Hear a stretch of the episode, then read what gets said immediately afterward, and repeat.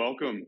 Thank you all for joining us today on the Generation Income Properties podcast. Uh, this is an exciting time here at Generation Income Properties, kicking off our fir- first podcast of a new series uh, that we are going to be releasing as a new part of our growth focus at the company. Uh, I'm Bobby Rorlak, Acquisitions Manager for GIP. Uh, very thankful to have our Director of Communications with me here today, Justin Gore. Uh, Justin, many thanks for setting this up because I would have no idea how to do all this. Uh, each podcast session, uh, as we move forward, is going to focus on uh, new topics. Some will be real estate related, some will not be. Um, we'll have new guests attend each week. Uh, we're looking forward to that as it will bring different perspectives um, to our talks and really give, I think, the audience interesting views of what's going on uh, in the world of real estate. Uh, for our first podcast today, uh, very thankful to have someone join us who I've worked with through my whole time here at Generation Income Properties. Uh, today, uh, on the first podcast, we're joined by, by Noah Schaefer, uh, Generation Income Properties Asset Manager. Thank you for joining the podcast today. Yeah, thank you for having me. Certainly. Um, a plug here. Uh, shout out to our alma mater, University of South Florida Go Bulls, uh, where, where Noah uh, and myself graduated from. Uh, why don't you give us a background? You know, share with us kind of your story of, of how you um, were, were introduced to the world of real estate and ultimately what led you to asset management. Yeah, so uh, thank you for the introduction, Go Bulls. Uh, I began working in the net lease sector around five years ago uh, with a, an early focus on uh, data analytics and uh, analyzing patterns in net lease sales comps to figure out and, and quantify some of the subjective aspects of net lease investments so that we could really put a value on uh, demographics uh, and site characteristics. And that uh, translated into exploring valuation and ultimately landing in a space where some of our clients who had owned net lease property for a long period of time had tenants who were uh, either now beginning to explore renewals or uh, were vacating sites and they needed leasing uh, to find new net lease and, and large investment grade tenants uh, for their properties. And so I started out on the leasing side and what we quickly realized was that uh, the information that a majority of net lease owners possessed was lacking, and we had to do a lot of background uh, research, uh, really for for no other purpose than uh, these investments were treated as as passive, and so uh, they investors that hold them really did not keep a strong uh, due diligence file and, and, records for their hmm. property. And it led to a lot of challenges and led us to found a, a net lease uh, nationwide asset management uh, company. That's that's fantastic, and and I think it's so interesting um, that you all, uh, going back, were able to identify that this industry is not passive. Um, that requires so much attention. Uh, so, if I can ask, what was something that you all began to realize while the owners of these properties really are are, are not understanding or, or are lacking um, the the knowledge or just the the understanding of what's going on with the property. Yeah, so there were a few things, but what we commonly see are uh, landlords don't have an individual to contact within some of these larger tenant organizations. So uh, they might have the general email for uh, Walgreens lease admin or a Starbucks lease admin, but they don't have an individual person to reach out to when they need a quick answer. They get uh, filtered into these large hotlines, and uh, whether they've owned them for 20 years or five years or two years, um, that kind of was a recurring theme. And so we set out to build relationships with tenants so that when we had issues arise within our portfolio or with clients who were not in our management portfolio, uh, we were able to provide value and have somebody to reach out to for uh, assistance in, in those matters. And then the second thing was was really uh, looking at the performance of the investment. Um, yes, uh, it's it's not as complex as uh, you know a, a GSA lease where you have a lot of reimbursements and expenses on the landlord. In most cases, the tenant is, is taking on the property expenses and management. Uh, but uh, people were not monitoring the performance of the investment and if there were reductions in rent or deferrals or at renewal they had to provide some sort of TI. They weren't analyzing that from an investment perspective, and so uh, we set in to really institutionalize the the management of, of net lease assets. And in a lot of cases, um, there were issues with with title and uh, things that were pre- uh, preventing us from moving forward with transactions, and it really slowed down the transaction process. So uh, we set out to kind of streamline that and, and again institutionalize the net lease industry. Uh, that's huge. Um, I think you hit on a, a, key word that I think can summarize um, all of the services is that you are assisting these owners um, in so many different different avenues of the ownership of their property. Um, and I think that through this time of COVID, going back to March, uh, that's been amplified. Uh, so a, a, question that you know came to my mind is since obviously your your your role's looked a lot different um, from March up to this point. How has your role within the asset management space really changed since the beginning of COVID uh, to where we are today, uh, late October? Yeah, so uh, there's two main issues that uh, have arisen over the last six and seven months. And the first is that uh, the unpassive nature of net lease assets was made apparent. Uh, you know, everyone was getting letters from their tenants uh, with some sort of a request. Uh, almost all tenants uh, made requests, whether they were granted or, or followed up on, and the the manner of the request was was different tenant by tenant, and so. Uh, we were able to help landlords understand what other landlords were doing. Um, the net lease industry is extremely siloed. Uh, only uh, 8 to 10% of net lease assets are owned by institutional investment companies, and the rest are owned by individual owners with less than five net lease properties uh, under ownership. So, the ability to share information and, and have insight into uh, what tenants were asking for was extremely helpful uh, in other locations. Mm. The ability to leverage our relationships that we had built with the tenants. This was an extremely contentious situation in, in a lot of cases. Tenants needed help, or uh, maybe they didn't need help, but we just wanted to understand how they uh, could be helped in these situations and how the solution could be mutually beneficial to the owners. And so positioning that. Uh, but these weren't the first times we had been speaking with the tenants. And so um, having the past relationship where we had uh, that we'd built over the, the previous years was extremely helpful in having these hard discussions. So I think it, it showcased the importance of, of building relationships with the tenants in your net lease and properties. And then the second uh, component was the performance of the investment was put right on the forefront as the rent that was stated in the lease um, was no longer just being sent to uh, bank accounts by ACH. So, how do these rent concessions that were being requested affect the value of the property going forward? Affect the short term cash flows? Uh, that became an issue. And so, there was a lot more focus on this uh, from investors outside of our, our client base. Uh, and that those were the two largest changes in, in the last six months. Hmm. Interesting. Very, very interesting.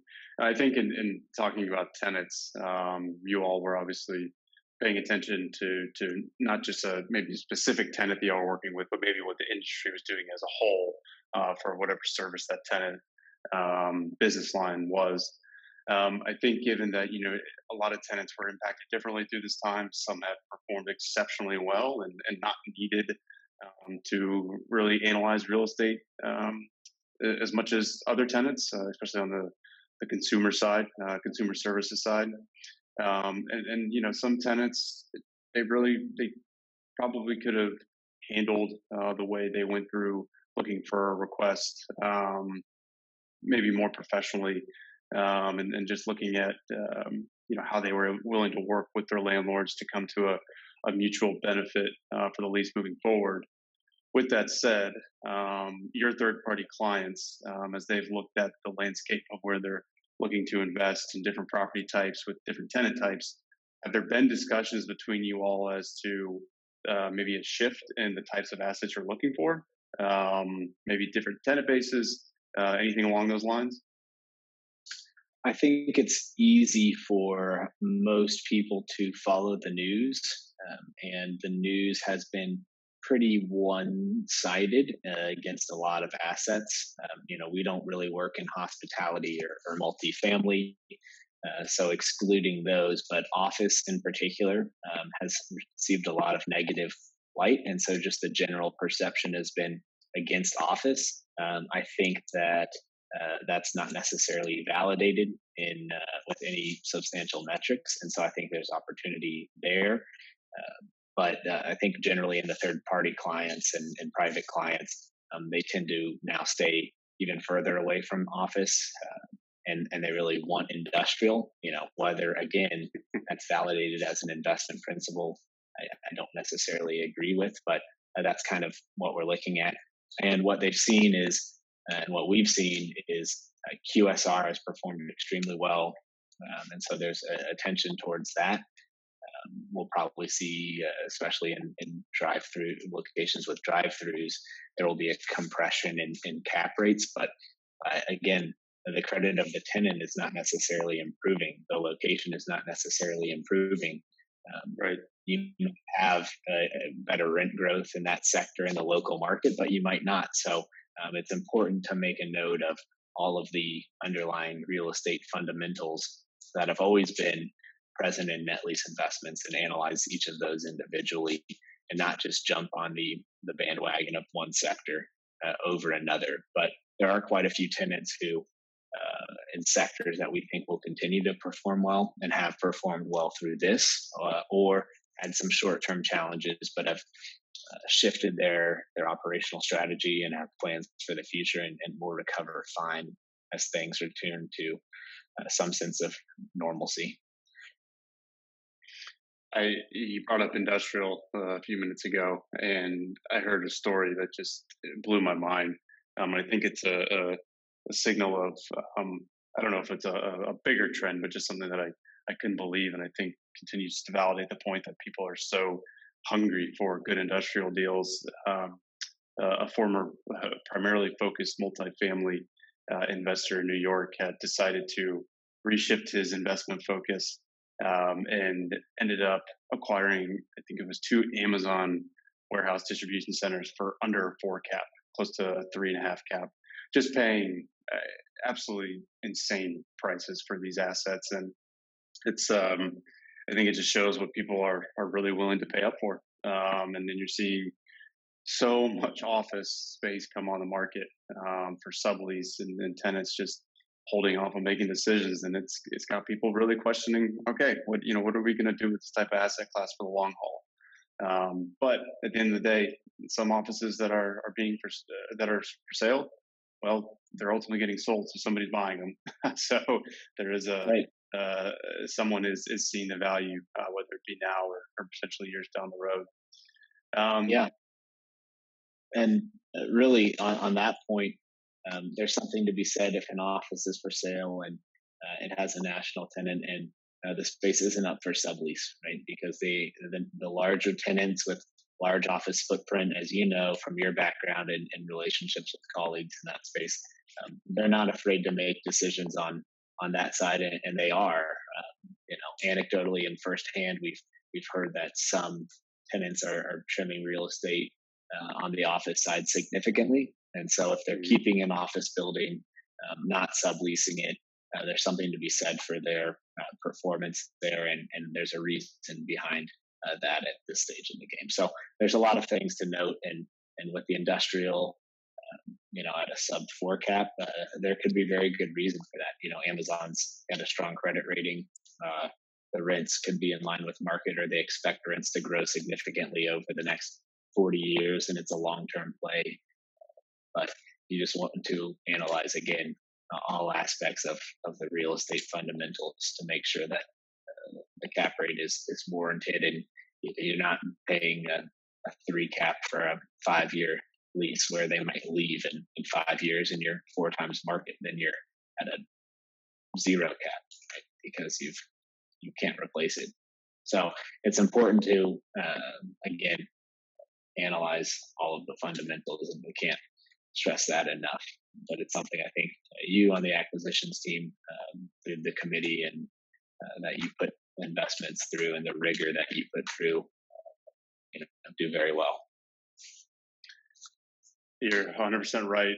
Uh, real estate is is the first focus. You know, understanding um, is the real estate something that we are okay with the tenants not there down the road, and then from after analyzing that, uh, so diligent um, and deliberate in our underwriting uh, to analyze any situation um, to where if a tenant was to leave down the road, you know, we we know today uh, whether it be five years from now or ten years from now what we could do with that asset, and so um, definitely, definitely agree that understanding that property in every avenue of, of what could happen down the road is so important on the front end. Because obviously a big part of your job is is going to the site, um, doing everything from the walkthroughs to organizing um, third party reports, um, analyzing the roofs, etc., roof mechanicals, etc.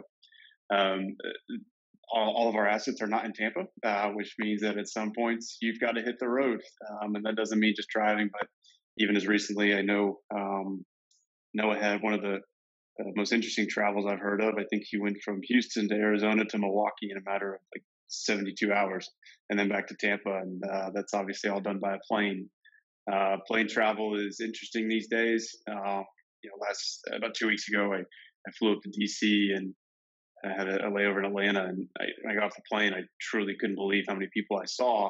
Um, I think there is a pent up demand, pent up demand for domestic travel, um, but I still know there's so many risks to it. So, with that being said, you know, organizing third party reports and getting people on site um, from state to state, uh, you know, government, municipality, uh, to local restrictions, it's just a, a, variety of challenges. How have you kind of had to deal with that? Um, yourself for uh, assets your third party clients were looking at, um, sometimes dealing on very, very strict time constraints. Um, we'd love to know, you know, the ways you all have had to pivot um, to make sure reports are being uh, processed or completed, inspections being completed um, in the time you need them to be. Yeah, so we're seeing three things happen with property site visits we recommend doing them on even the most absolute of net leases at least once a year, ideally twice. And if it's more intensive than an absolute net lease, we recommend doing it more frequently. Uh, we do it for a lot of reasons uh, to see what's going on in the market, uh, see where vacancies are, and, and call on those uh, brokers to find out what rents are uh, so we can monitor the local uh, market and surrounding area, see new projects that are being developed, but also meet with the tenant either with just the store manager or with their local real estate representative um, who covers the territory, which is um, harder to coordinate, but we do sometimes do that so that we can, again, put a face to uh, ourselves as the landlord or the representative of the landlord and uh, help to build that relationship. Um, right now, we're seeing tenants have, in most cases and in a lot of cases, uh, either required an additional document uh, to come and visit the site or to um, prohibit non-essential and non-emergency site visits. So that's been a challenge for uh, landlords and, and, for building relationships with the local uh, tenant at the site. On the sites that we are visiting on for acquisition, uh, it's been easier to gain access. Eh, other than the fact that we have to fly on a plane and travel. Uh, that's challenging. Um, we're still willing to do it when it makes sense. Uh, but as as numbers and, and, death rates rise and fall, it's, it's a decision that we're making um, really day by day um, and just gauging the situation where we're going, um, what the restrictions are there, uh, as well as what the risk is for for our representatives traveling. You know, when we were traveling, numbers were uh, down and, and seemingly um, continuing to decline. Now they're uh, increasing again. And so it's just a, a constant monitoring. But uh, what we're really trying to do is be efficient in our travel. Uh, we always are uh, attempting to be efficient. But now we're, as we're traveling from one site to another, um, and if we're driving, we're trying to make six or seven stops along the way, uh, seeing sites that clients are uh, looking to acquire, uh, seeing sites that they already own, or seeing sites that are under contract and meeting with the due diligence teams that are, are going to inspect the site. Uh, and that has been a challenge as well. The timing for most of the due diligence reports is, has been extended by um, 30 to, to 40%. So giving a longer lead time to, to get everything in and, and reviewed properly has been important as well. Uh, no question. I mean, I think you know from our from my perspective, looking at the acquisition side of things, um, you know, a lot of times eh, you're hearing of maybe 30 day uh, due diligence, 10 day close, and kind of dig into it further, and you realize, well, it's actually pretty quick these days. But the local investor um, may actually have the ability to do that. You know, they know the property, they may have even been there before they even looked to buy it. Um, but there's, uh, I think, some you know competition, if you will, when looking at, especially in a major market that may have a lot of people wanting to be in that market. Um, but yeah, no question, it is a it's an interesting challenge to work through. Well, I think as we as we head into 2021, um, obviously there's a lot of unknowns whether or not. Uh, I think I saw news yesterday that um, uh, people are saying vaccines will be out by the end of the year. Uh, you know, we may have a new president here in the next three four weeks. Um, January 2021 could look very different than where we are here today. Uh, mm-hmm. with that said, we'd love to know, or love to get a couple of thoughts from you, um, just on where uh, different metrics uh, may be headed between uh, transaction velocity, interest rates, cap rates, etc. Um, so, if I can ask maybe the first question, uh, obviously transaction volume down is is so down right now. Um, and when we move forward into early next year, how do you see that continuing? Yeah, so the real question, uh, I think it's it's more complex than just you know people aren't buying institutional money is is sitting on the sidelines waiting to see where things shake out. That's all all true. Um, you have two factors that are are playing into this. One is that uh, transaction volume is is down in the net lease sector significantly, uh, but it's down even more in in all of the other real estate sectors. So a lot of uh, past 1031, um, which is another topic there's on, yep. on the yep. likelihood of that, but um, I think that could have an, an, effect on on velocity in the short term if, if there's a fear that it, it could be abolished um, and the likelihood of, of that happening. Um, but uh, a, a, common 1031 uh, transition is for multifamily, which have traditionally had low cap rates and, and low returns, at least in the more recent future uh, into net lease, uh, which is a much more passive investment. And so, multifamily, uh, especially right now, uh, the, the, cap rates really are, are, going up and down depending on on markets, what market you're in, and, and we're not experts there, but um, there's some real risk uh, and perceived risk in in a lot of uh, those asset classes, especially multifamily. Um, the CDC is, is being taken to court right now uh, because they've prohibited evictions as a health emergency under their uh, executive power, right? So uh, you're no longer allowed to evict in, in certain areas um, and, and, for certain reasons. So that's concerning. There's been a lot of talk around legislation in that regard. Um, and so uh, that's uh, concerning, and, and the rental um, and receivable rates are, are, are down in a lot of markets in multifamily. So it's perceived as risky and the volume is, is down there. So if they're not transitioning out of that, who's buying? Um, you know, that's that's one concern. And, and, what is the velocity for people selling uh, real estate assets to to move into the net lease? So that's one concern that uh, can keep velocity down. The second is really going to be supply. Uh, right now, uh, we're seeing a lot of these legacy deals uh, coming to market.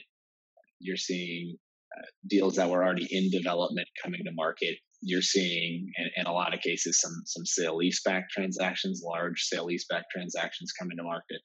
Um, and so the question is, where is the supply of net lease properties going to come from? Um, could it be from uh, restructured leases that because of COVID, they they gave a haircut on the rent and got a longer term, and now's the right time to sell. Yes, that's that's a possibility. Um, sale leasebacks is another good possibility. Um, but traditionally, where we've seen a lot of activity is from uh, the development and new construction, and uh, the majority of net lease tenants have put their uh, programs on hold while they see where this shakes out. Not all of them, and there's still tenants developing and it's important to, to note that uh, there are still tenants that are, are looking at new sites expanding, but uh, on a lot of fronts, there's been a, a, moratorium on, on new sites for 12 to 18 months, which will significantly dry up the, the supply of net lease assets. And uh, the real question is, where is it going to come from if, if not from um, new construction? So it's important to note that in addition to just uh, investment not being made into the the sector and uh, properties not being sold for for the uh, initial transaction in, in 1031 exchanges. Where is the uh, net lease investment going to come from? Uh, it's really a supply issue in, in our mind, and uh, monitoring that to see what opportunities there are over the next six months. But if the supply issue becomes significant, then cap rates are, are going to compress uh, because there's there will be more people looking to invest into this space in, in quality assets than uh, there are properties uh, available to to meet that uh, supply. So it'll be interesting to kind of watch all these uh, counteracting um, inputs and, and see what the effect on on cap rates over the next 12 to 18 months is. No question. I think uh, agree with everything you said, and I think you know there's going to be when we start to see the bifurcation of of good real estate uh, versus bad real estate. Bifurcation will be for the good real estate cap rates to potentially be flat or even lower, um, and as the bad real estate, however you want to deem that, uh, probably higher, um, maybe even significantly higher. Um, well, Noah, thank you so much. This has been a great discussion. Appreciative for your insights. Um, thankful for your work for, for GIP and I just appreciate the chance to, to work with you. Um, we look forward to a, another discussion, hopefully in the near future. Yeah, thanks for having me on and uh, appreciate the time.